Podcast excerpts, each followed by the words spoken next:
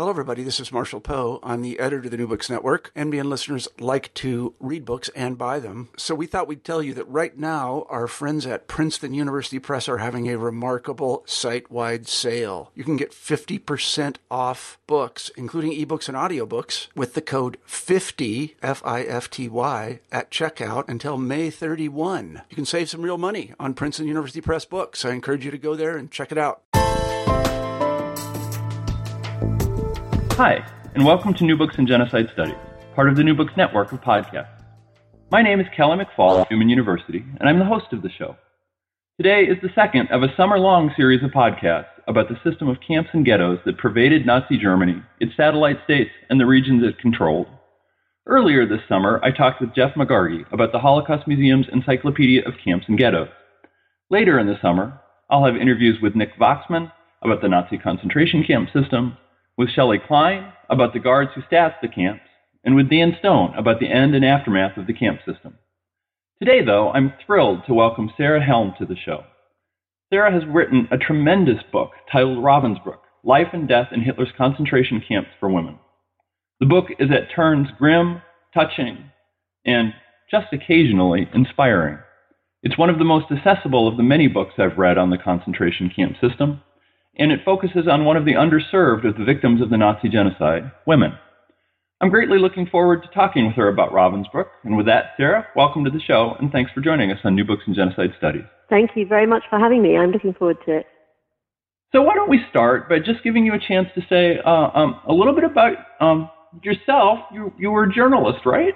Yep, I was a journalist uh, from the moment I left uh, university, where I studied English literature and uh, I was uh, covered quite a lot of um, criminal justice stories to begin with for various newspapers, and then became a foreign correspondent and uh, worked in Jerusalem for three years. And I did uh, cover several conflicts and uh, international human rights stories.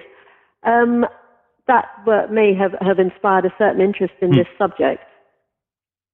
Um, then yeah. I, I, I, gave that up um, well, in a way, when I when I had my first children and decided to mm-hmm. freelance as a journalist, and then started writing books as a, as an easier way to combine uh, living at home and writing.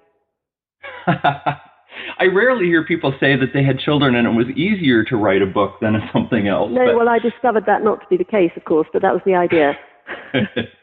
I think living with a writer for children is a very um, stressful experience. I don't advise it necessarily. So how how did you come? So so you said that you did some human rights stuff. What, what this isn't your first book. What did you what what, what did you write about first? Yeah, my first book. Uh, well, when I, I my last posting as a foreign correspondent was in Brussels, uh, uh, which I, a story which was very much a political story, bureaucratic story, and I found that really quite boring and and, and unsatisfying. And I started uh, covering various other local Belgian and Flemish stories, which were breaking mm. at the time about. Um, rehabilitating uh, Nazi collaborators. Um, during the war, there'd been various sort of Flemish characters who'd been um, executed for co- collaborating with the Nazis, and I found this much more interesting and, and, and, and really got into the subject. And also, I uncovered the story of the um, SOE operatives, who were British mm-hmm. Special Operations Executive um, agents, and uh, because they had been involved in, in the Low Countries and in France, so, uh, SOE was an organization set up by Winston Churchill to, to try and, and, and take the fight back to Europe after the, the disastrous first uh, months of the war. And he parachuted um, British men and women into occupied Nazi countries. Um, now, in the course of uh, researching that story, I came up with the idea of a novel. I thought I'd write a novel about one of these women that was uh, parachuted into France. Um, but being the journalist at heart, of course, I started researching this novel uh, because I find it, I, I, the, the, cliche for me is just so true that the truth is, is always the best story. Mm-hmm. And I discovered a, a woman called Vera Atkins who was the mastermind of the French section of SOE. She was not an agent herself, she sent them into occupied France. She sort of managed them, she hired them. Now, a lot of them were women. And I found this woman was still alive. Uh, she was uh, about 90, and I went and met her. And uh, she was quite extraordinary because she herself was of German Jewish uh, origins who had come to Britain in, in 1938. escaped the continent and uh, had, had taken on this work. But the most interesting thing of the story was that a lot of these people, these agents, and these women indeed, were captured and they disappeared. And so Vera Atkins um, went to look for them. So my first book was about her search for the missing, and that took me into uh, Nazi-occupied Germany. Sorry, yes, uh, sorry, Allied-occupied Germany mm-hmm. in 1945, just after the end of the war, when she started hunting through this extraordinary world of, of total chaos, bombed out Germany, missing people, refugees absolutely everywhere, to find out what had happened to her missing girls, as she called them. And the trail led her to several concentration camps, and for the women, particularly Ravensbrück, where about five of them uh, died in different ways, and, and that is what led me to Ravensbrück. Hmm. So, in your introduction, I'm, I'm really struck. You, you, you talk about doing some of the research you mentioned and reading some of the writings about academic writings about the camps and the camp system and finding them clinical or scientific. Uh, and in contrast, you describe yourself as wanting to write a biography of the camp. How, how did you intend to do things differently that would make it a, a biography as opposed to an academic or a, or a clinical kind of treatment? Well, it's a good question. I think it's to do with it's something to do with the way different people approach a story. I think people who write, you know, their motivation for writing is different um, and the way they feel feel that they've grasped the story is different. In my case, I'm not a trained historian. Now, uh, sometimes trained historians are quite sort of patronizing about that. In fact, there was, uh, I don't mind too much, but I mean, you know, I, I just take note that they, they are. I actually don't see mm-hmm. there's a great deal of difference between a historian and a good journalist. I'm just a journalist in these books who's gone back in time. And yeah. so what you're trying to do in my case is to recreate how it might have been. And that's what interests me. It always interests me. What was this extraordinary place called Ravensbrück? I was beginning to pick up some first-hand testimony, which is where you feel you're really getting to grips with the reality. Um, when I talk about when I read the scientific accounts and um, in the 90s, um, particularly German academics themselves started work uh, in a serious way on these camps, and particularly on Ravensbrück, actually.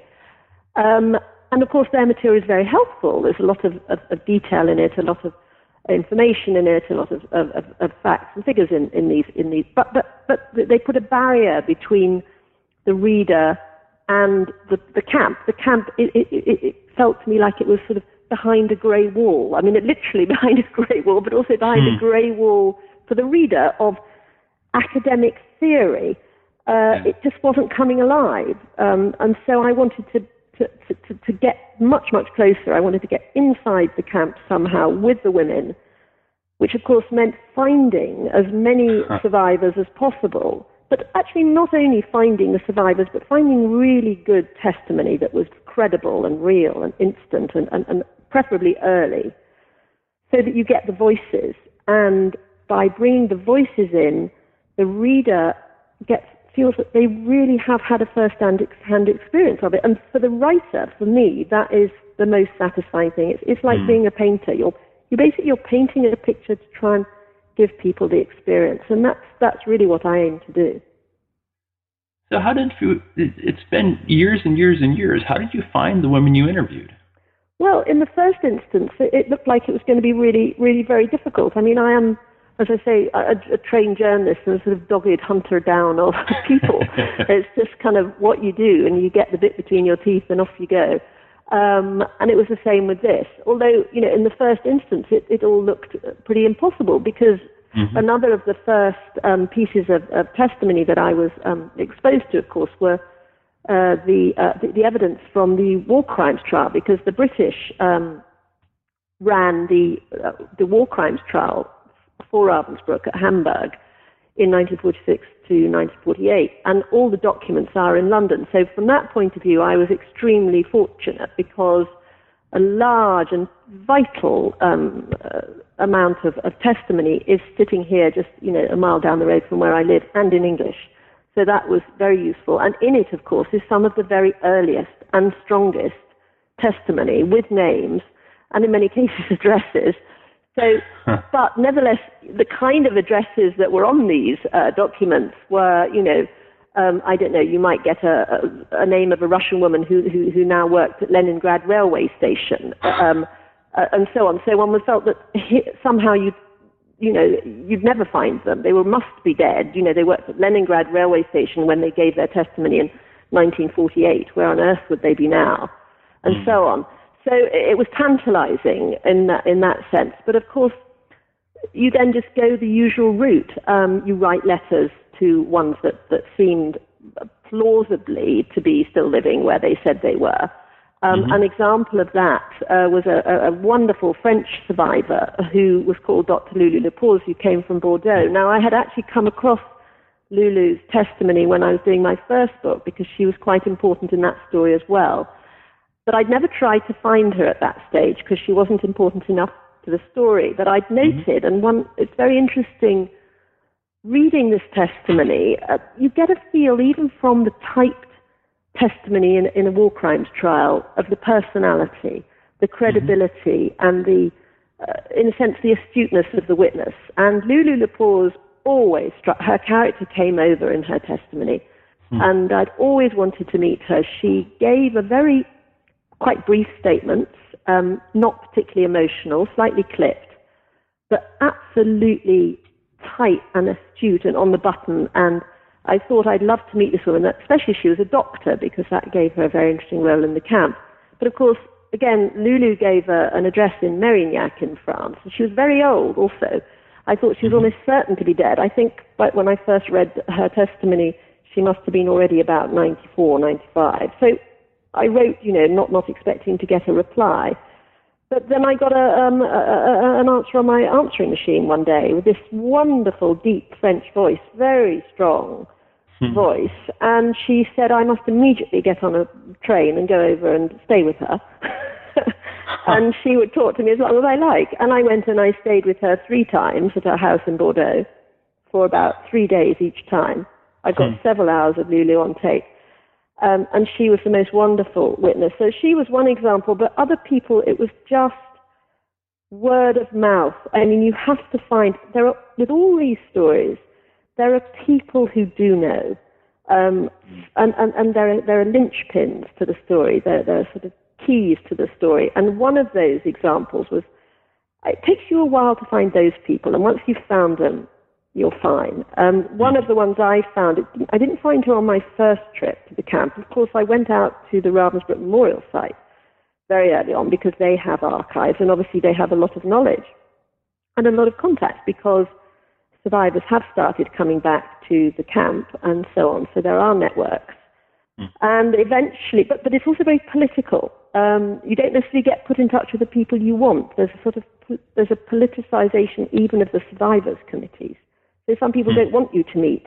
For example, there's a jealousy within the Russian experts group. Um, there's one woman at the camp, and I'm not going to name names here, but one woman at the camp who has written about the Russian survivors um, in such a way that has deeply infuriated another woman who has written and knows about mm. the Russian survivors. Mm-hmm. And so there are different camps, and, and, and then one needs to get to the right one anyway, eventually I made contact with a, a woman called Bärbel Schindler-Saefkow, who was a daughter of, an, of a German survivor, an East um, German survivor, who ended up in the East where the camp was, and her mother had been instrumental in setting up the first memorial site in, in the mid 50s.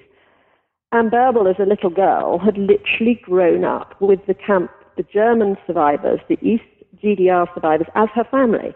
You know, mm. she'd gone to all the early meetings, the great smoke-filled meeting rooms of all these these German women and that whole kind of very, very Eastern Bloc feel. And, and, and, and she'd been educated in Moscow, spoke fluent Russian. And she's, she's very much still alive today, Bärbel. She's, she's, she's a young woman of, of 70, I think. And, um, and she knew absolutely everybody on that side of the story, and, um, or she knew how to find them because she is herself an academic. She's a Dr. Bärbel Schindler-Saefkow, but she's also, I think, at heart herself a journalist in a way. She's the most uh, dogged researcher herself. And um, so once we were linked up, and she took her a little while to decide, I think, to help me. You know, people are suspicious at the beginning. They don't necessarily mm-hmm. like your approach. They don't quite know how you're going to do it. And she came with me on a couple of occasions. We went to Vienna, for example. Where there was a meeting of the the international committee, as they're called, of the Ravensbrück survivors, the sort of grandees of the different um, survivor countries. And um, she helped me there, and we interviewed people together. And I think it was there that she saw she liked the way I mm. talked to people and what they were telling mm-hmm. me, and she has helped me enormously ever since. And that helped open the doors in the East and in Russia, which was very difficult. And then in other parts of the world, um, you know, there were similar people, or else I was lucky. And I should say that um, in my own country, in the UK, in London, I found several survivors living, you know, on my doorstep. Huh. Um, very large number of Poles, of course, came to Britain, mm-hmm. well, and to mm-hmm. America. But in, in, and, and, of course, I spoke to Poles in America as well. But uh, a couple of my very important Polish witnesses just literally live a few streets away from me. And um, one wonderful woman called Maria Bielicka, who I discovered quite late in the day, um, I, w- I went to meet her, I think, the second time. I realized how valuable she was. Not that these, some of these women have got most extraordinary high level of intuitive intelligence. They were very, very quietly astute and interesting and, and perceptive about the entire nature of the, the story. And she told me the second time that I went to see her that she'd just been diagnosed with pancreatic cancer and mm. that I really should keep going back as often as I could. And I think that Maria was an example of people who probably hadn't spoken very much until their very late years and now felt they mm. really must testify um, to everything they knew. And in fact, I went to Maria's funeral about 18 months ago at a, mm. at a Polish church uh, very close to where I live. And, and I should just say that there's also a, a, another extraordinary survivor called Selma van de Perre, who's Dutch who mm-hmm. is very much still alive and also lives very close to me in West London. Selma married, um, well, she, she actually married another Dutchman, but he was a British journalist living in, he, he worked for um, Dutch newspaper, lived in Britain after the war, and she came to live here. She lives uh, very close to me. And Selma has uh, accompanied me on many of my interviews in the British media over the book because she is uh, a wonderful witness and she plays golf twice a week bridge three hmm. times a week and, and just had her 93rd birthday. So that gives you a little idea of how some of them have, have been found. So, and we mentioned this in, in chatting before the interview, but so, so, you get all this testimony. How do you shape a story out of these these um, conversations? Well, that in a way is really the biggest challenge. I mean, it's not out of only out of the conversations; it's about out of also the vast amount of written mm-hmm. testimony as well. Mm-hmm. I well, first of all, I decided fairly early on that I wanted to kind of take this approach of a biography of a camp. It wasn't going mm. to be about one. It would have been much, much easier, of course, if I told the story through one individual or possibly one national group, or perhaps taken a theme.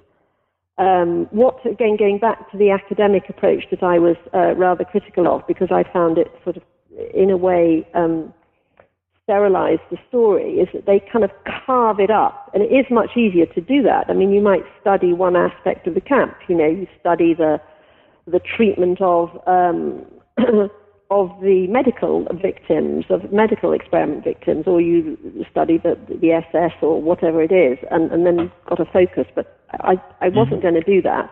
So I already made it much more difficult for myself by deciding to write about the entire camp. But the way I focused it very early was to do it from beginning to end. I thought that that is what you do with a biography. You know, mm-hmm. you tell its mm-hmm. life from beginning to end. So that was a good sort of starting point. If you had a sort of trajectory, and um, and also if you have that, actually, a colleague, a wonderful colleague of mine, um, who is in fact an American journalist called um, David Hoffman, said to me some time ago that I must remember that chronology is your friend. And mm. um, uh, made out a quote from someone else. But anyway, it's always struck me, and it's absolutely right. If you stick to chronology, it's an obvious approach, but it's the best because mm. if you stick to chronology, one thing leads to another, and you can then see why and how things happened. or you can see how there was no reason for them to happen. Yeah. It explains both. So, so I had chronology and I had beginning and end.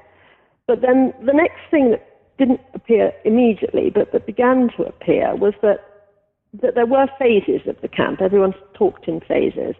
And that the phases tied in to some extent with national groups arising. Mm-hmm. And so then I hit on the idea again quite early on, and I think it was a good idea. And, and after I'd done this, it certainly made the broad brush approach easier, which was to fo- choose three or four national groups Mm-hmm. um, to focus on important big ones, uh, which fitted in with the different phases to some extent, although of course they overlap. So the first one was obviously the German, um, Austrian, the earliest prisoners, um, the communists, the, the so-called asocials that were rounded up in Germany right at the very beginning and put in the camp, the prostitutes, um, and, and, and the, the other political prisoners, the Jehovah's Witnesses and gypsies and so on. So I had the early phase kind of focused on them. Uh, then the next massive input of prisoners came, of course, as Hitler marched on east um, from Poland, which uh, the Polish uh, ended up being by far the largest number in the camp. And also there was a very good specific Polish story, which was they were really the main victims of the medical experiments at Ravensbrück. And so section two focused around them. And um, then the Russians, uh, which were absolutely fascinating, possibly the most intriguing for me of all the stories, especially the Red Army women who were marched all the way from the Crimea. Mm. Um, that took a lot of, of digging out, but um, but I did, and so they fitted in to the third phase when things were sort of beginning to build up, the camps beginning to kind of get over full and and, and beginning to be um, show some of the, the, the worst elements. And then the French, which of course were a completely different story, although there had been some French arrived earlier, that by far the majority arrived in early 1944. So that takes you through 44. The later, the last phase, obviously it's much more mixed, um, but nevertheless it did distill a little bit around the arrival of the people from the death marches in the east when the camps were evacuated further east, so, and also the Hungarians.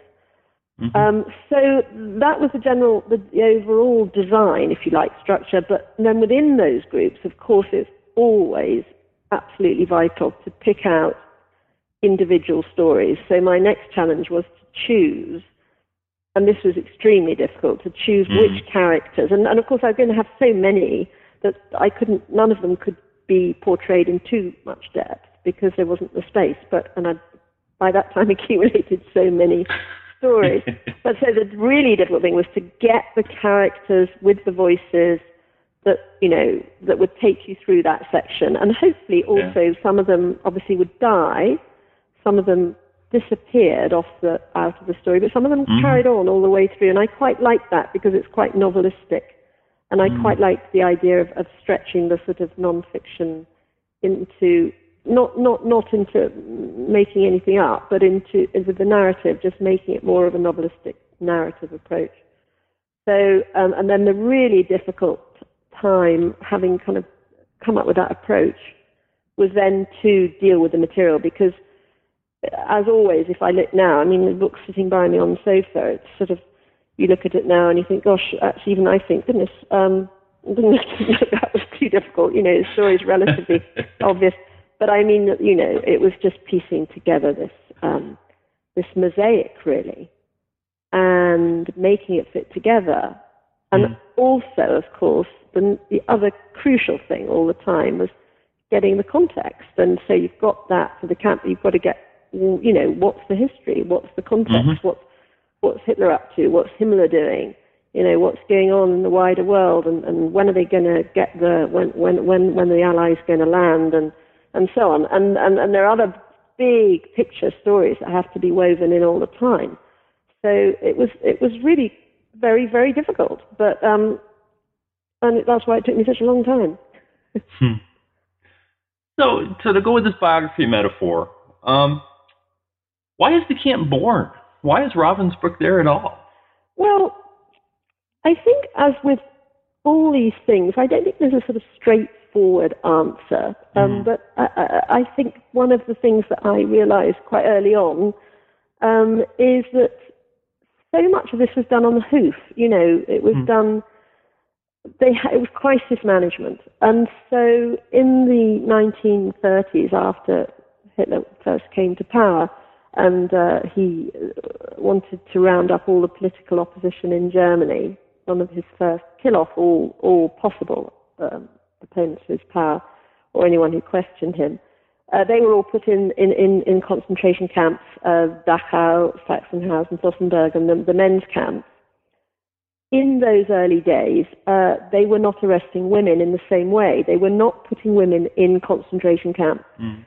Uh, or subjecting them to the same kind of horrific torture and um, killing them off as they were with the men. Uh, the reasons for that are quite interesting. I don't think they're that surprising in a way. I think one thing they, they, they didn't see women as a threat in the way they saw men as a, as a threat. There were fewer women who were obviously who were agitating as political opposition. Certainly, they weren't they weren't a small number. There were a lot fewer. The men were the dangers. Women were not taken seriously. I think once that comes up, you know, the whole Nazi approach to to womankind was that they were not not not serious human beings. You know, they were there for breeding mm-hmm. and for looking pretty sometimes, and they were obviously quite useful to have around, but they weren't serious. Um, they weren't allowed to take part in any serious part of mm. life. So it was kind of would have been slightly contradictory to have taken them so seriously that they had to be put in a concentration camp. So they weren't. um, but they were put in, but nevertheless, there were a lot of women rounded up because obviously there were a lot of wives of communists um, who were active, who worked with the various mm-hmm. communist parties as secretaries or clerks or whatever. There were indeed uh, women members of the Reichstag, communist women members of the Reichstag, some of them, because women had become very um, liberated and political and um, strong under the in the 20s under the Weimar regime, and and and a lot of these women, you know, had to be silenced as far as it was concerned. So mm-hmm. quite a few were indeed arrested, but they were put in prisons where they were treated very badly. They were separated from their children. They were not told how long they were going to be in prison, and so on and so forth.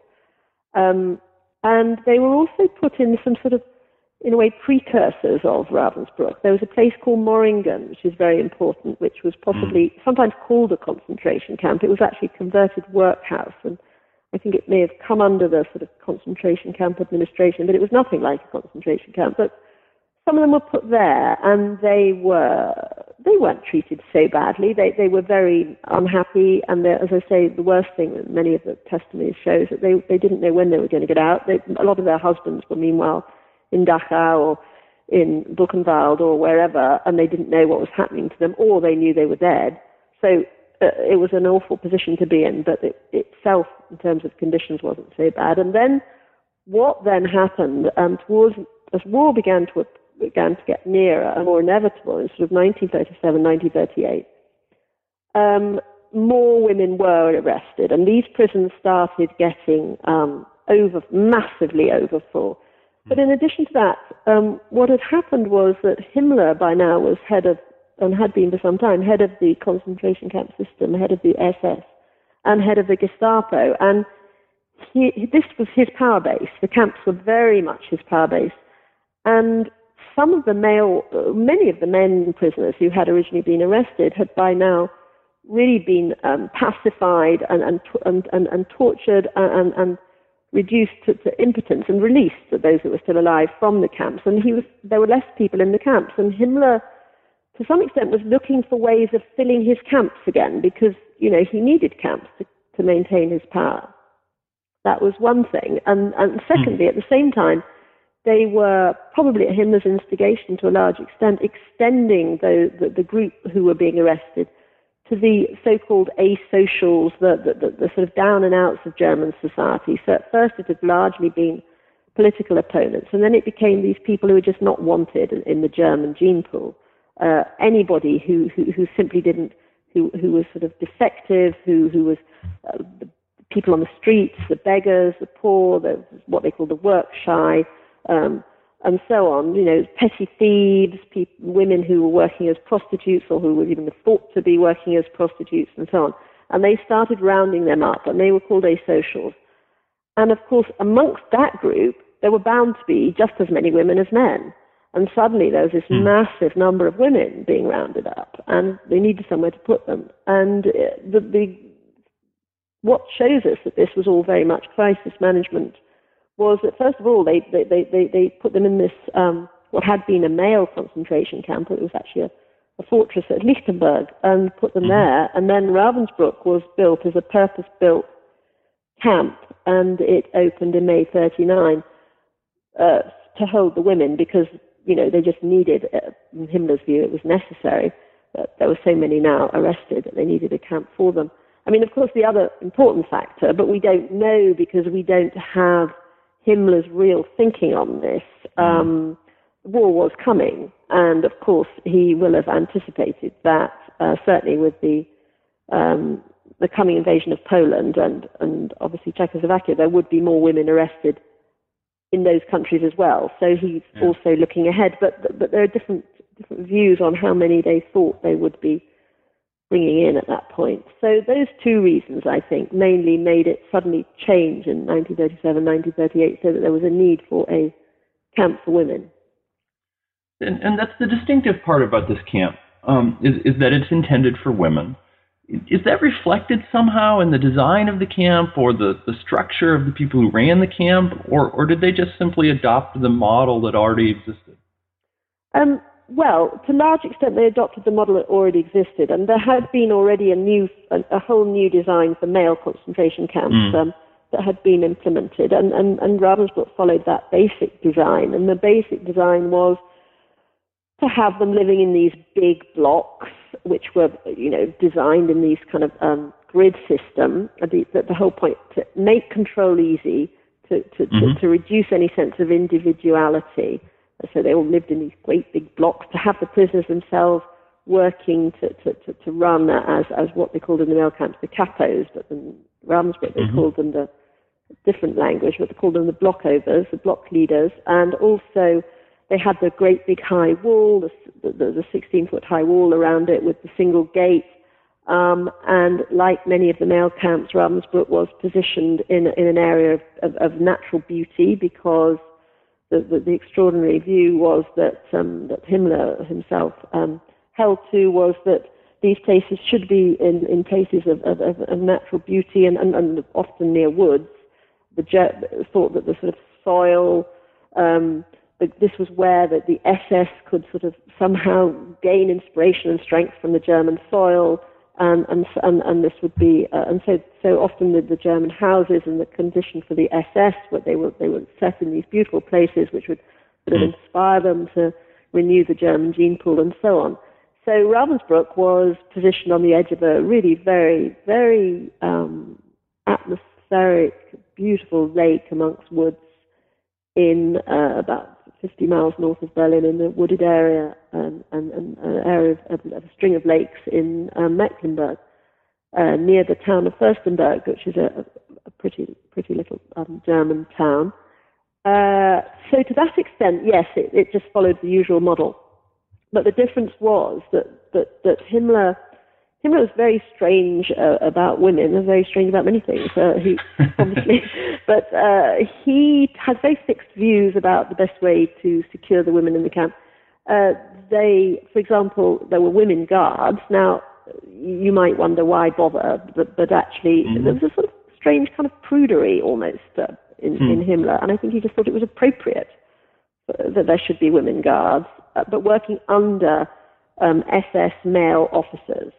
Uh, the women guards themselves um, were, were, treated as second, very, very much as second-class citizens. They weren't fully part of the SS, um, but nevertheless, there they were, and, and they didn't. They, certainly in the initial phases, very, very few of them held weapons, but they had dogs because Himmler took the view that women, uh, the prisoners, the women prisoners, were far more frightened of dogs than they were of guns, whereas male prisoners are more frightened of guns. So it would be more effective to have dogs trained to attack and kill and more frightening for the women.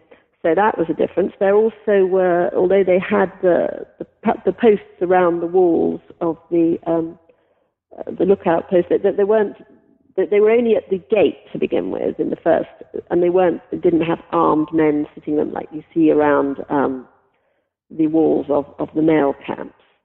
And in terms of the actual treatment of the women, in the earliest, uh, actually, I had a, um, had to, I had to correct a, a, one of our academic friends the other day when I sat on a, a stage with her when she announced to the assembled company that Ravensbrück was really just like an ordinary prison in its first years, which it absolutely was not. Um, and the reasons it was not a many-fold, it was a concentration camp in, in, in, in, in as I've already explained, as, as, as the male camps were. But apart from anything else, the women uh, didn't know when they were going to get out. They were yeah. uh, totally um, administrative detention.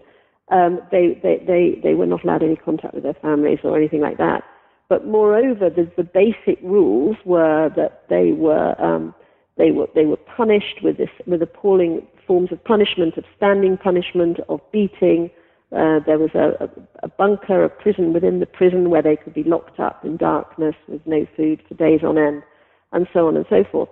In the early days, it's certainly true that, that the, the, the really horrific physical torture and cruelty that you hear of men camp, men's camps probably was not happening, in fact, wasn't mm. happening in the first, say, year, two years of Ravensbrück. Um, thinking of, you know, some of the worst aspects of the male camps, um, execution by hanging them upside down with wires and, and, and mm. some of the worst form of tortures on blocks. But of course, the women from the start, as Himmler well knew, because he, he studied these things, he had an instinct for cruelty, uh, uh, probably more than anybody who's ever lived on the planet.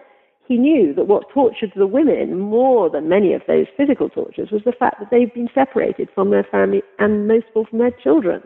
Mm-hmm. And so the pure uh, spiritual, moral torture was, was enough for them. And, uh, and then as the years went on, of course, Ravensbrück caught up with the other camps, and many of those similar cruelties were introduced there too. So there was a difference.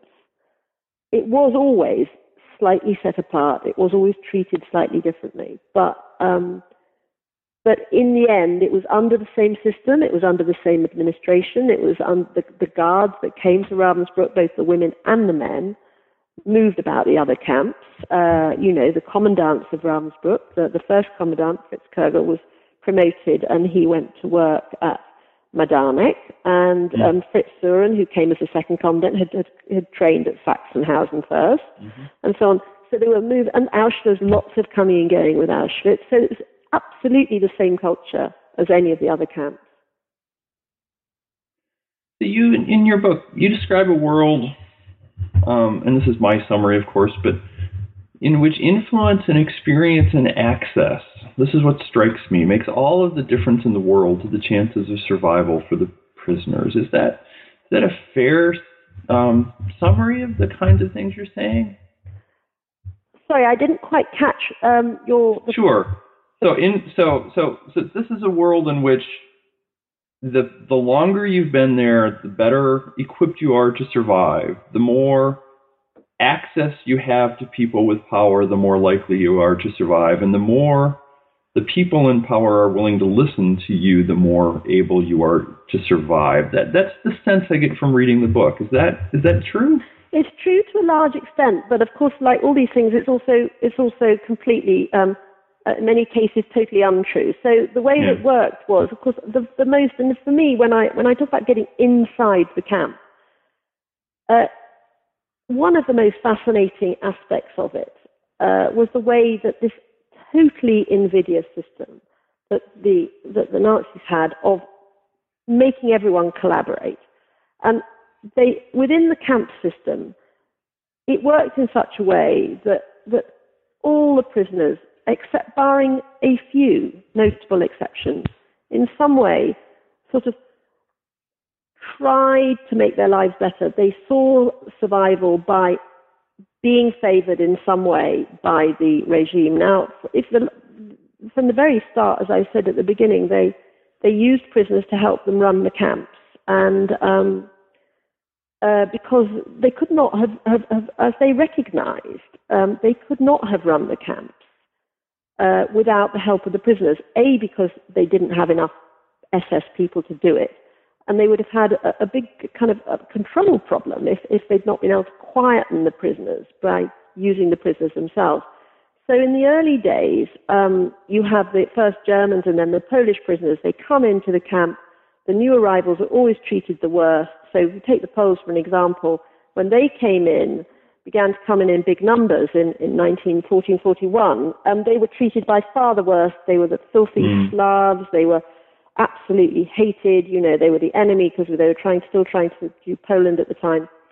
Uh, but the Poles were very wise to the fact that they could look after themselves if they got some of the good jobs in the camp. Now, at that time, that those good jobs were held by the previous incomers, the Germans, and a lot of them were um, held jobs as the blockovas. Now, the blockova, the block leader, um, was completely under the control of the of the women SS guards and the male SS guards, but they had a lot of power. They could, um, if they kept their block under good control, in good order, uh, clean, everyone, you know, in bed on time, up for the morning uh, uh, roll call on time, and so on. There was much less likely to be any really um, violent incidents. You know, they were less likely to be punished. They less have their food withheld from them. It wasn't impossible, but it was less likely. Mm-hmm. So there was this incentive always to do the job of the SS for them, and you can see why that would be. One would see it the same way. Uh, to take a, a, particular case in point, uh, there was an extraordinary story of a wonderful Austrian woman called Katie Leichter, who was a professor of of sociology. She'd um, she'd studied at Heidelberg, and um, she was a very uh, important voice on, on, on women's rights in Austria um, in the uh, in the 20s and 30s. Well, she was arrested because she'd been in the resistance in Vienna, and she came to Ravensbrück. She's a very strong character. She um, her her her husband and her two boys got away, and in fact, um, one of them is still living in New York City. Um, but Katie was mm. taken to Ravensbrück, and she was was was a leader in a different way. She was Jewish, uh, and no doubt we'll come on to that point. But as as as a Jewish prisoner, she didn't really have the chance to be a blockova or to have mm-hmm. one of these jobs. But nevertheless, she was of such moral strength that she people looked up to her, and they found strength in just in her um, wisdom, if you like, and also her moral and physical strength. But Katie took the view very early on, even she took the view that, that it was right for her non Jewish friends to take jobs as blockovas. And it was right even for these non Jewish friends to uh, uh, accept the, uh, the terrible treatment of the Jewish prisoners. Because by doing so, they could uh, nevertheless, round the back of the system, help people in general. So she hmm. encouraged others to take these jobs. Um, she thought it would help everyone. Uh, Katie went to one of the gas chamber very early on, one of the very earliest gassings when prisoners were selected um, and taken to, to, outside the camp to gas chambers at these, the euthanasia centers. And in a sense, Katie's story shows us this terrible, terrible dilemma that your collaboration in the end may well have helped some people to survive mm-hmm. and given mm-hmm. people a better life for a short term. But in the end, the people it helped most were the SS, and hmm. and she herself became a victim of the system. So uh, to, to, to pursue your point, yes, those that were lucky, those that, that the German, the SS liked, and they liked you if you spoke German. That was absolutely crucial because they found it less difficult to abuse you if you were a German yeah. speaker. Not impossible, but uh, sorry, uh, le- uh, but easier. And so a lot of the German prisoners, and then of course the Poles, a lot of the Poles did speak German. The Poles then found themselves good jobs. So by the time you wind the clock forward towards the last period, the French arrived, for example, in 1944. By that time, all the good jobs in the camp were taken. There were no more hmm. to be had anyway. The French had arrived too late. Not only that, but the French were very bloody minded. They didn't want these jobs. Of all the hmm. groups, the French were were their own worst enemy, as, as prisoners at the time said. If only they had, you know, got their act together, been more organized, you know, got themselves some influence, more of them would have survived. And the French answer to that would be, you know, why the hell should we? You know, we weren't going to take bloody SS jobs and so on. And you can only but admire them for that, while at the same time mm-hmm. watching them die. Yeah. Because they had no access to extra food. Food by that time was desperately short. You know, they would they were desperately sick. They des- they needed the medical help. They had no networks to get them bits and pieces of medicine and so on and so forth. So yes, to some extent, the longer you're in the camp, if if you'd been chosen, uh, you were likely to survive. But uh, uh, the other point being on pure physical health, I mean, uh, yeah. they didn't have the time to build up a strength either. It was a shock. It was a physical shock. Those that arrived later arrived when the camp was at its worst. A lot of them were physically least prepared, particularly the French. I mean, the Slavs had been, and the Poles and, and the Ukrainians and the Russians, you know, they'd been through famines, they'd worked in the fields, they were physically much stronger and able to simply eat the food, actually. The food was this root soup they ate, which just gave mm-hmm. the French diarrhea the minute they swallowed a mouthful. Hmm. So a lot of it was the physical strength as well. But um, uh, but having said all of that, at the end of the day, the other thing that is is is, uh, is very clear is that although, of course, to some extent, the longer you were there and the better job you'd had in the camp, the more likely you were to survive. At the same time, it became so random, so arbitrary mm. towards the end. The method of killing, the need to kill, the selections were so arbitrary that many people would say that by the end this no longer no longer held true. Anybody could be um, fall victim at any time. One of one of the things I really noticed in your book is the way in which the women who came brought the kind of attitudes and sometimes prejudices and stereotypes with them that they, that they had before they came to the camp. That that also shaped their behavior in the camp. I'm I'm reminded of the um, the way in which many, at least in your description, many of the women in the camp looked down on people who had been prostitutes before they arrived at the camp.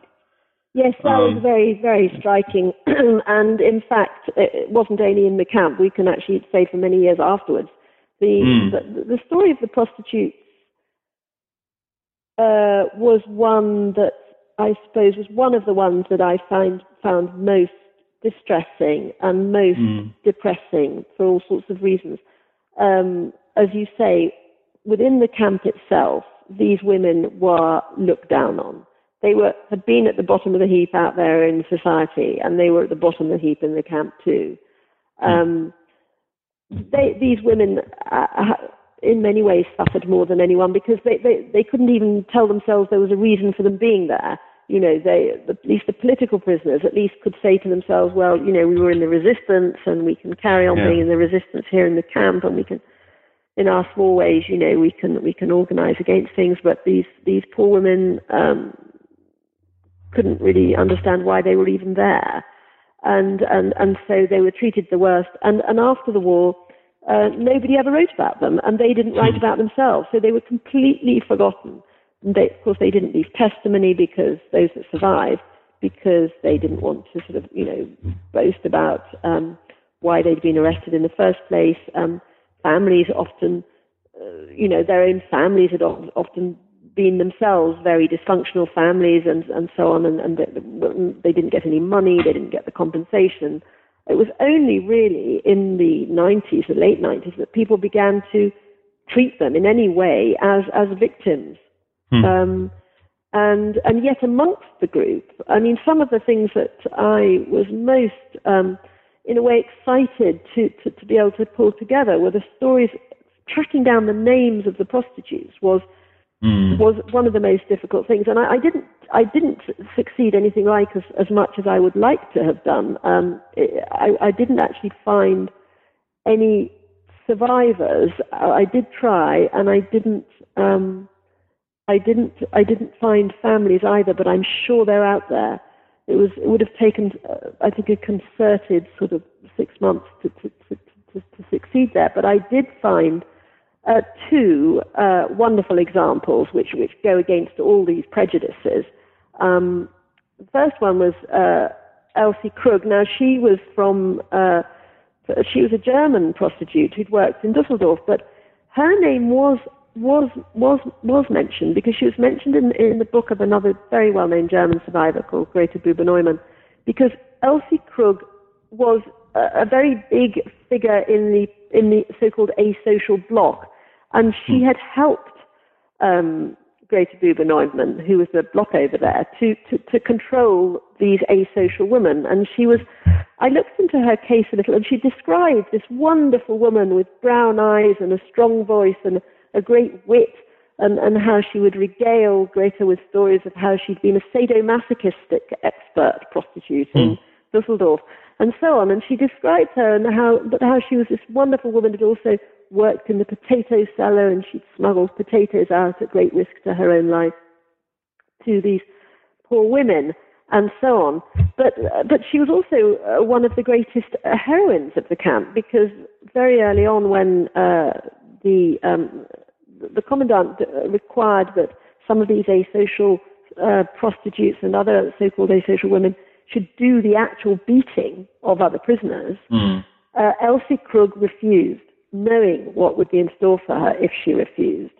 And she was like the other woman I mentioned earlier, Katie Leichter, she was sent to be gassed in one of the very early gassing episodes. Hmm. Now, because Elsie's name had come up in that book, I was able to track down a little bit of her life. And again, it, all the prejudices quite quickly sort of begin to fall away the minute you begin to get closer to a personality, and it's not just a prostitute, which what the others were. And I found that, in fact, Elsie, uh, Elsie's, Elsie's, Elsie's father, she came from quite a sort of, her father was a craftsman, um, and, and they were relatively sort of, I don't know what one say, lower middle class, middle class family. But uh, uh, Elsie, she was a, she was a Catholic. She was a, brought up in, in a very, you know, good home, as they would say. And and then for some reason, uh, in the probably at some point during during the First World War, shortly afterwards, the family presumed that her father lost his lost his job and died.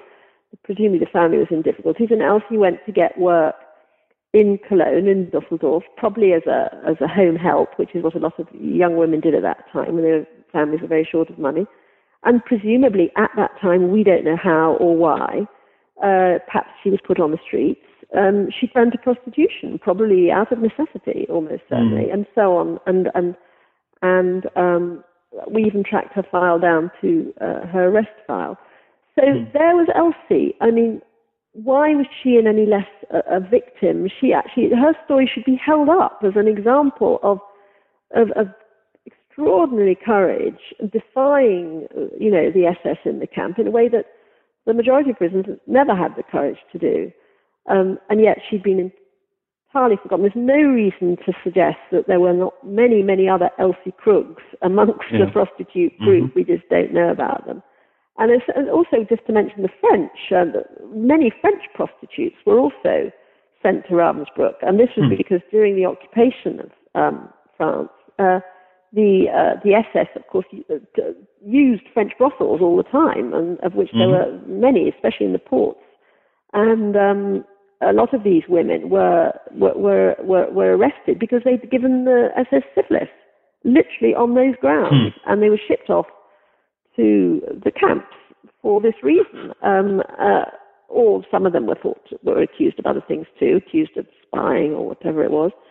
And again, these women were completely disowned by the grand French countesses and all the many sort of, you know, uh, political prisoners who, who, who, thought they were they were really not worth mentioning after the war, nor did they get any mm. compensation.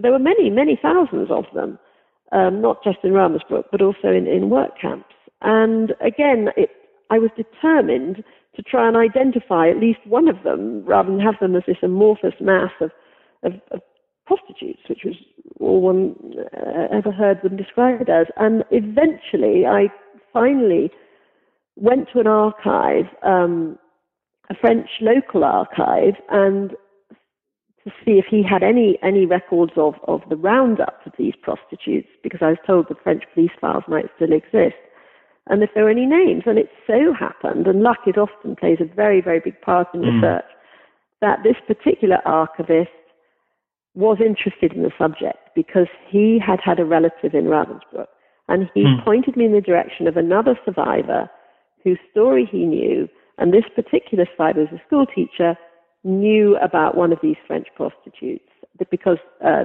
she'd been in the camp with her, and they both came from Le Havre and uh, the French port city. And my uh, contact uh, knew about her because she again had helped her, and she'd helped her by smuggling articles of clothing that were that were being washed at one of the subcamps to people when during the freezing winters. And she bumped into this woman again uh, after the war in Le Havre, and um, it turned out that uh, it wasn't even clear she was a prostitute. She almost certainly was a prostitute, but what she said was that the uh, she'd had a, a love affair with an American airman who'd come to her, her, her brothel or her cabaret bar, I think as she called it, um, and uh, had promised to marry her after the war. Uh, she was then arrested as a prostitute, sent to Ravensbrück, survived, went back, and the American airman did indeed keep his promise, came back to Le Havre and uh, married her. And they went off to live in hmm. America. So, and, and the point was that her, she had actually saved this man's life by having yeah. him uh, hide out in her brothel. And of course, this was another thing that the prostitutes often did. They were used as safe houses for the escape line people, and particularly for the American and British airmen, were put in on the escape lines down to get out of occupied France, and they hid in these brothels. So hmm. why was it that, that, that the rest of the world, and indeed the other camp prisoners, could not recognize that these women, you know, many of them were as courageous as anyone, and yet they were completely written out of the story. Hmm. One of the other ways, or, or maybe I should say, there are a number of ways in which, and we don't have time to talk about all of them, but a number of ways in which there are some subjects in your book that simply aren't discussed, at least to my knowledge, in books about male camps. And, and one of them is pregnancy. Can you talk a little bit about pregnancy in the camp? Yes, well, this is, a, again, an extraordinarily distressing aspect of the story. I mean, mm. Ravensbrück is important for many reasons, in my view. But one one of the, the sort of big reasons, in terms of the whole Nazi wider picture, is that of course the, the whole intention that Hitler had and Himmler had to implement was to stop the wrong people giving birth. You know that we were trying to control the the whole ge- genetic uh, production of the German race, and yet here was a camp for women where obviously there were going to be pregnant women, and, and so a lot of what was happening at Ravensbrück had to be to stop babies being born because these were mothers that we didn't want to reproduce. So in the early days, they controlled it by simply not allowing pregnant women into the camp, and they could do that because it was small in the early days, and they could mm-hmm. sift out pregnant women. Anybody who did arrive who was pregnant was sent off to have their baby elsewhere, and the baby was taken away from them. In the later years, this became increasingly impossible because more and more women were arriving, and if you imagine, a lot of these women uh, from occupied countries were being swept up from the streets or whatever it was. And of course, a large percentage of them were bound to be pregnant simply by, you know, statistically. Yeah. So the, in the early days, they, the abortions were carried out, and they were carried out in the most cruel and um, unhygienic and dangerous fashion. Uh, very late on in pregnancy, often often circumstances of butchery, and um, one of the most extraordinary stories were the, the, the co-opting of, of midwife prisoners, and as one particular famous example called Gerda Quernheim, who was a German midwife, arrested for performing abortions, which were mm. illegal under German law, uh, because obviously the perfect, genetically um, perfect uh, women were, should have as many children as possible, and if they were having abortions, that was illegal. But inside the camp, abortion was necessary. So this woman who'd been arrested for abortions outside the camp was required to help perform them inside the camp. And she had the job of disposing of the fetuses and sometimes of little babies when they were actually born. And mm. one picks up this series of very distressing testimony of how these babies were born and the fetuses were disposed of in the early days before there was a, a crematorium in the boiler boiler of the of the camp, and Gerda Quernheim was seen and is described by several witnesses uh, carrying the fetuses over, across the camp in a bucket and literally throwing them into the boiler room, and this was one of the sort of abiding images of horror for many of the women. Uh, so pregnancy as such was not allowed. These abortions were carried out. Then even later in the life of the camp, um, the number of pregnant women arriving became so large that they couldn't carry out enough abortions. And this happened particularly after the uh, Warsaw Uprising of the summer of 1944, when women arrived from Warsaw, 12,000 women arrived in a short space of time. uh, seized off the streets of Warsaw during the crushing of Warsaw, and a very large number of them were pregnant, uh, partly because quite a number of them had been raped during the crushing of Warsaw. Mm. Mm-hmm. And then the camp were simply, uh, they simply didn't know what to do, and the edict uh, went out that the babies should be born. Now, at first sight to the women, this was the most wonderful thing ever because a, the, a baby was to be born in Ravensbrück, and you know, for women, uh, this was a moment of extraordinary joy, which they couldn't, um, in a sense, they couldn't resist celebrating. Although in their heart of hearts, they must have known that, that, that this couldn't be how it would turn out, and indeed it wasn't, because the purpose was the most efficient way to kill these babies, in as Himmler had, had figured out, was to allow them to be born and then allow them to die by simply not feeding them. And so mm. babies were starved to death, hundreds of them. They were mm. born and then they died, and they even set up a, in order to, they were always trying to keep calm in the camp to, to, to not allow people to really see what was going on. They fooled everyone by even creating what they called a Kinderzimmer, a baby room, where the the, the babies could could be put in cots, and, and there was even a, midwives were put in to, to, to, to help the babies in the cots. But the fact was that the mothers were even allowed to come and feed them. But of course, this just doubled the torture because the mothers had no milk because they were themselves semi-starved, um, working in slave labor physical jobs during the day. They they simply hadn't got the milk to feed their babies. So you have this.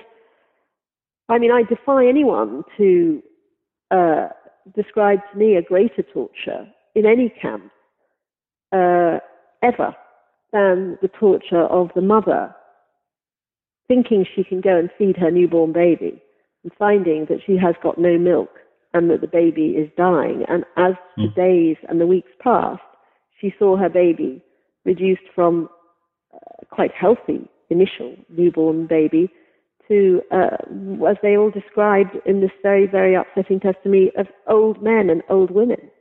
And this really is one of the, the, the horror stories of Ravensbrück and one that one sort of feels I actually do devote a chapter to it. Um, yeah. There is great heroism that comes out of this too, as there always is with these stories. That the women that worked there did their best to save as many babies as they could, and they fought gallantly to sort of steal small amounts of baby milk, and they did manage to to, to keep some of them alive. Um, but the horror is really overwhelming, and I, I don't think that it it has been written about before, and it certainly has never featured in any of the books about the camps written by men. Yeah. So one of the things I guess that really the, the impressions I was left if you're uh, reading your book is that the end of the war took far longer than we often think of it taking, and and brought a kind of a combination of hope and fear along with it that it's maybe hard to imagine. What, why is it that that women what were what were they afraid of, and what did they hope at the end of the war?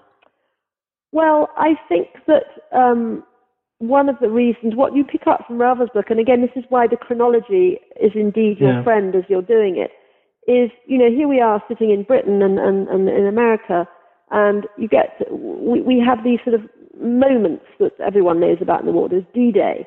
In 1944, mm-hmm. when finally, you know, we got there and the, the armies went in and, and we were on the way to victory and so on and and then there was the liberation of the camps and so on, and then there was the victory.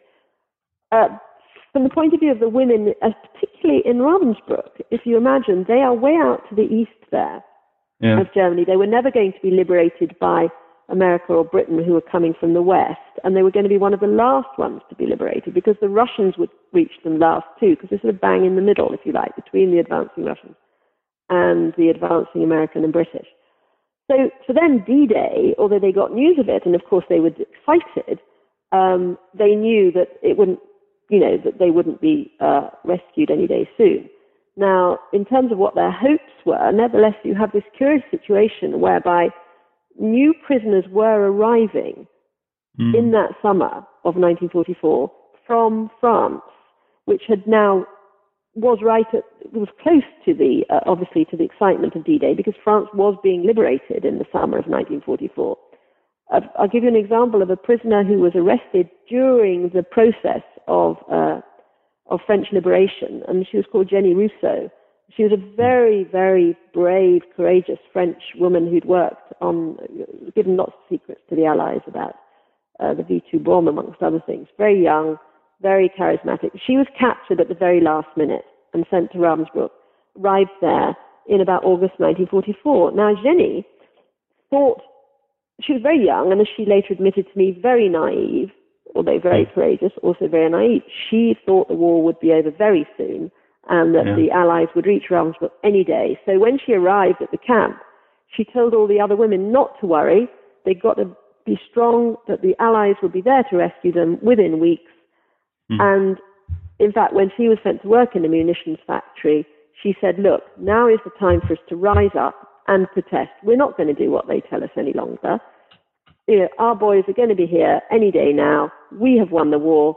We're going to protest. So she launched this extraordinary protest against making German arms in this munitions factory.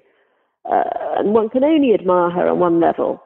But the trouble was that, in fact, it took nine months before mm-hmm. the Allies actually reached Ravensbrück. And in that time, those women who took part in Jenny's protest, by that time, most of them were dead. They had been punished so badly at another punishment camp that um, her protest, in retrospect, looks wonderfully courageous and also devastatingly foolhardy. So uh, the answer is that their hope was very short lived in the summer of 1944. Mm. And then it went on through the winter. Um, they didn't believe they were going to have to live through another winter, but they did. Mm. And furthermore, by the turn into the next year, um, Ravensbrück was by now so overcrowded, and the camps further east were being evacuated, and women well, they'd been evacuated ahead of the Russian arrival, and women marched to the west, and the only place they could be taken was Ravensbrück and also on to Belsen. But many of them came to Ravensbrück. Uh, the camp was so overcrowded by this time that uh, Himmler, Himmler, Himmler, put up a gas chamber to just mm-hmm. to reduce the numbers and get some sort of control. So the worst was still to come in those last months. By far the worst happened in the last weeks and months as they were hoping, and the final weeks did come, and they knew by now that the Americans and the British and the Russians were very close, they also could see that the more people were being gassed than ever. So the hope, as you say, and the, the utter fear and despair were combined in this excruciatingly desperate last few weeks. You, you mentioned the gas chambers, and one of the things you, you, you, you say is that this is kind of a difficult camp to classify. It's not a killing camp, but there are people killed. It's not initially a labor camp, and yet over time there grows up connections with companies and with subcamps. Um, how how does Himmler or why does him or maybe I should say you draw a distinction between the killings that happens earlier in the war and the gassing and killing of the prisoners at the end, which is no longer ideological, but is somewhat practical and somewhat maybe just from momentum. Yeah. Well, I, I, I came to be somewhat, I don't know, impatient with the, again, going back to our, the academics we discussed at the middle, mm-hmm. academic mm-hmm. scientific distinctions. Historians like, maybe journalists like stories, perhaps. Historians like mm-hmm. theories and they stick yeah. to their theories, come what may. And the, the historical uh, assumption is that there were different sorts of camps. There were the extermination camps, there were the death camps, there were the uh, concentration camps, there were the labor camps, etc. Now, to some extent, obviously those distinctions apply. The, uh, the, the, the, extermination camps that were set up to primarily or solely to kill the Jews, um, Treblin, the well-known Treblinka, Sobibor, and so on, were different in the sense that if you were Jewish and you were taken to those camps, you were taken for one reason, one reason only, and that was to be gassed, exterminated soon after arrival. So those are called extermination camps. Auschwitz had, was, a, was a hybrid. It had um, that, but it also had labor camp aspects. Ravensbrück and some of the other concentration camps also that doesn't mean that they were any better or Mhm. any nicer. I'm not saying that they were the same as the extermination camps. And numerically, obviously, what happened at Ravensbrück was tiny compared with the numbers killed at the um, the Eastern death camps. But that doesn't mean that they were not just as bad in their own way, or indeed the suffering and the torture and the Mhm. extermination that happened with them was equally a part of the whole Nazi ho- ho- horror. So, in terms of the gas chamber, for example, first of all, Ravensbrück played a big role in the early phase of extermination by gas, which was called the euthanasia gassings, whereby uh, Hitler was um, gassing his own disabled, his own mentally ill um, in the early years of the war. Now, a lot of people were taken from concentration camps like Ravensbrück, and I've mentioned Käthe Leichter and Elsie Krug were victims of this, to these euthanasias. So, in a way, gassing was outsourced in the early days. Mhm. Um, They were also taken to Auschwitz to be gassed, those that, that they didn't want in the camp. In the early days, before Ravensbrück got its own, ca- own, own gas chamber, gassing did happen. They were, they were taken elsewhere to be gassed. Um, and they were killed, and they were ex- there were mass executions and shootings all the way through. But you're right, towards the end of the uh, period of the camps, after the Auschwitz gas chamber has been dismantled and Treblinka and Sobibor and so on have been overrun by the Russians, a gas chamber is set up at Ravensbrück long after it, they've stopped gassing at these camps. And as you say, the reason was not, uh, didn't fit in with the, the main central um, Jewish genocide because the purpose was not to kill Jews, it was not to kill asocials, it was not to kill political business, it was just to kill. And it was to Mm. kill because, well, one looks for the reasons, and the reasons that I saw from testimony and from accounts that one could, could get, glean from the Germans was because uh, to, to keep control, because this place was, was, was out of control, disease was spreading, and, and, and they needed to keep the numbers down, to kill off survivors, because Hitler said there should be no prisoners left in his camps when the Russians overran them, Mm. to kill off the evidence by killing off the, the women, uh, and, and also because, in fact, Rudolf Höss himself, the uh, commandant of Auschwitz, who was there at Ravensbrück to help with this gas chamber, said in his own memoir, because they couldn't stop killing. And a Hmm. sort of way of proceeding had taken over. It was a modus operandi. That, that's what they did. If there was, if they needed to exercise control, they needed to get rid of people they didn't want, they gassed them. So it was a logic that had become part of the, intrinsically part of the way they operated. Uh, it, there was no ideology behind it by now. As you said, it was, it was practical. It was what they did, how they responded. So they set up a Mm. gas chamber at Ravensbrück. And for me, uh, and not only a gas chamber, they also had mobile gas chambers. In a sense, the Mhm. whole horror came full circle because the exterminations had started in many of these um, extermination camps with mobile gas chambers. And mobile gas chambers were also used at Ravensbrück in the last week because it was convenient to use them. They would be easy to dismantle when the Allies reached re- reached the place and um, to destroy. So uh, this to me was a, a, a, a story that was a crucial part of the whatever you may or may not uh, think about the Ravensbrück story in itself. The way uh, the Nazis sort of in, came to an end themselves. You know, the last phase of their of what the worst that mankind can do to each other in the end is to is to sort of gas fellow fellow members of the human race for no reason at all, and that is Yeah. how it ended. And it ended like that at Ravensbrück. Well, we, we've taken a lot of your time and we've barely touched the surface of the book, but I'd, I'd like to end just with two or three shorter questions. And, and, and one of them is you've told a lot of stories about um, prisoners. You, you also tell stories about guards. And I wonder if you could tell the story of, of maybe the lead, the person who starts out at least as the lead female um, administrator or, or, or, or, leader in the camp. And I'm, I'm, sorry, I'm blanking on her name. Joanna Langefeld, is that right? Johanna Langefeld, yes. Uh, yeah. Can you talk just a little bit about her, please? Yes. Well, she uh, the, the guards are fascinating, and, and, and actually I do write about them a lot, lot in the book. Um, yeah. She is she was one of the ones that interested me most because she is so, in a sense, untypical of how we imagine them to be. Um, and indeed, in some ways, she was untypical. She was a middle-aged woman by the time she got the job. She'd actually worked in the in, in the prison system before she came to Ravensbrück. She was the she'd been born, born um, in a in a small uh, town on, in the Ruhr from a, a, a father was a blacksmith, um, and she was very religious. She was Lutheran, and she's a very decent woman in, in many respects. And no doubt, if she hadn't been co-opted to, to go and work in the camps, she would have led a, a perfectly respectable life, um, probably as uh, in, in, in the prison system in some way, shape, or form. But she uh, she needed the work. She um, she was a single mother in the early 30s.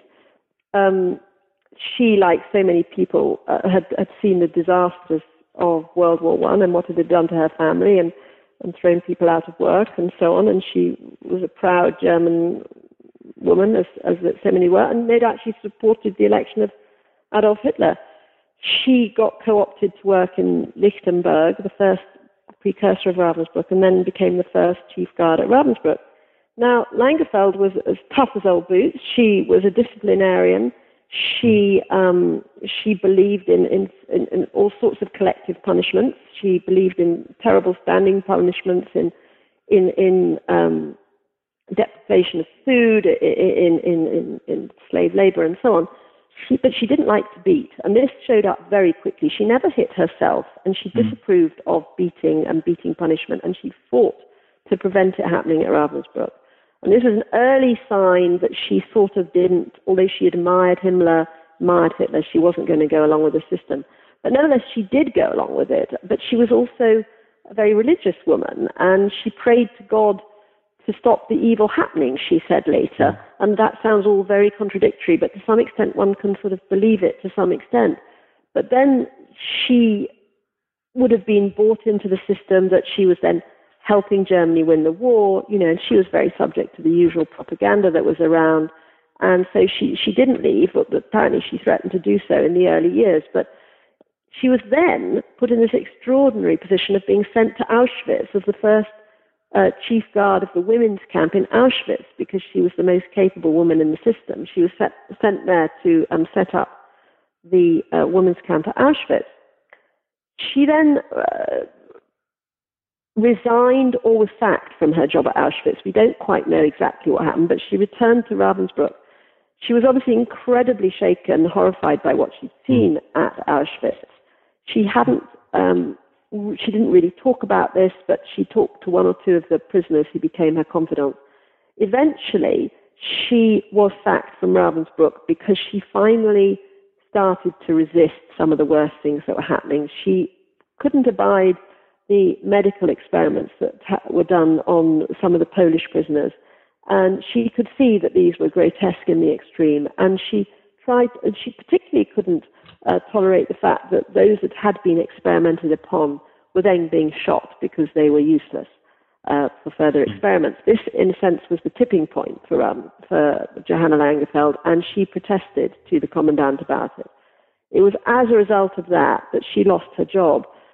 Um, so she showed she she sort of takes you into a picture of a woman who who was a, a supporter of Hitler, but she was also had managed to maintain a certain a certain degree of right and wrong, and finally, you know, she she she she, she confronted the wrong and had to stand up to it. Um, but she, and she was there until 1943, but she was succeeded by a much more typical Ravensbrück guard, and that was a young woman called Dorothea Binz, who was, um, you know, 2021 by this time. She was a forester's daughter. She went along with everything she was told to do, by all accounts, never questioned uh, any of the horrific cruelties that she was a party to, and was ultimately executed by the British after the Ravensbrück war crimes trial.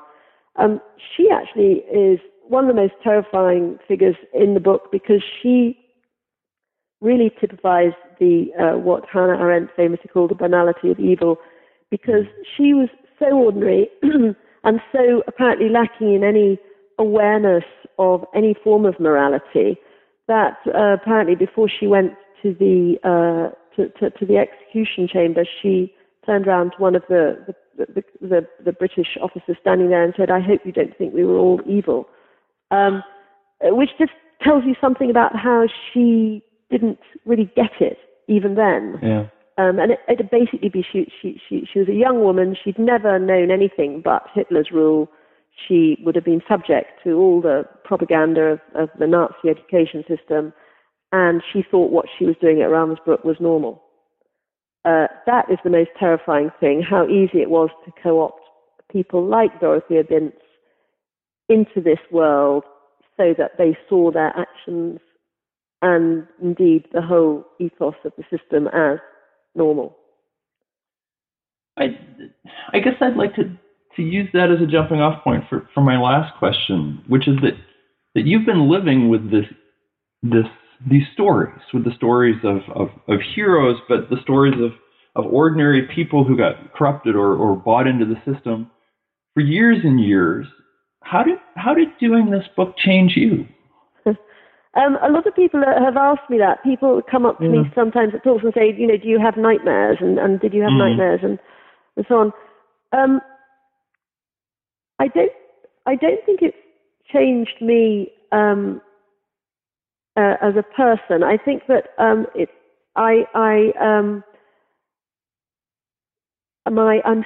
I, I had to get write the story. I think I realised that I had mm. to stick with the, the job of, of, of, writing it in a way that people would read, which sort of inured me a little bit from some of the, the most horrific and depressing aspects of it. But that's the sort of, in a way, the mm-hmm. writer and, and, and mm-hmm. the hardened journalist in me. But in terms of my attitudes towards things, I think it's changed me. I think, I think it's made me ask myself the question, um, well, of course, one asks oneself what would one have done, and one hopes every reader asks. That's partly the purpose mm-hmm. of the book. Well, how would you? What would you have done? Would you have taken the job as a block leader? Would you have have have, have supported this protest that Jenny Rousseau started, um, even though the consequences were terrible, and so on? So it makes you think: what would you have done? How? In, and, and but the most important thing I think is it makes you think how important it is to stand up to follow your instincts and stand up mm. to evil when it seems to present itself to you because the most invidious thing, as I've said to me when I've understood how it worked, was this sense of collaboration and the way everyone would be. That the, the, the, Nazis knew human nature so well, they knew that all people would would rationalize to themselves the need to collaborate, and therefore they could manipulate everyone. And I think the need to stand up to it and the, and the need for essential sort of um, boundaries to be set. Uh, for, to give you an example, um, I suppose one of the uh, my real heroines, uh, who I haven't mentioned at all, was one of the leaders of the Russian uh, Red Army, a mm. woman called Yevgenia Klem. Now she was remarkable in many ways because she uh, she had a, a, a, she was another older woman, very experienced woman who had a deep sense of, of, of morality and a great moral strength. But she presented herself and her Red Army women as prisoners of war, and she used to cite the Geneva Conventions to the Germans and say, You have no right to do this to us because we're prisoners of war and you must obey the Geneva Conventions. She mm. knew that they would ignore them. She knew that Stalin hadn't even signed the Geneva Conventions. She knew she was, she was uh, you know, hanging onto a straw. However, it was all she'd got. And actually, the Germans did listen to some extent to what she said because they were slightly worried about the Geneva Conventions and, and how they might be seen after the war and they might be tried. But what I'm getting around to saying, I suppose, how has it changed me? It's made me understand how incredibly important it is for us to hold on to those those international um, sort of yardsticks, if you like, that, that the Geneva Convention certainly stood for, and and they have helped in their small way people in these times. And how horrifying it is today to see how we have completely let them slip. Um, all those forms of, of international uh, law that, that, that, that, try to protect prisoners and civilians in these times are now less valued and, and more trounced than ever, as far as I can see. And it's what a, a tragic thing that is. To uh, having written a book like this, um, it's a terribly sad thing to see because these women all came out, the survivors, saying, you know, this must never happen again. Those that wrote their memoirs did so because yeah. they wanted it never to happen again. They really didn't believe it ever could happen again, that the world would let it happen again. But I believe that it could easily happen again. And one of the reasons is that we've let all our, our protections fall away. Um, and that's a very dangerous situation. Well, that seems an appropriate point to, to end the interview. As I say, it's, it's, a wonderful book, and I cannot recommend it enough to, to, to those listening to the show. Um, and I hope they will go out and they will read it and they will buy it and they will recommend it to other people. Uh, but for now, uh, uh, thank you so much for your time and for Great your pleasure. stories. Um, and we appreciate it so much. Well, thank you very much for having me on the on the show. All right. Well, perhaps we'll have a talk, uh, chance to talk again later. But for now, um, take care. Thank you. Bye bye. All right. Bye bye. You've been listening to an interview with Sarah Helm about her new book, Ravensbrück Life and Death in Hitler's Concentration Camp for Women.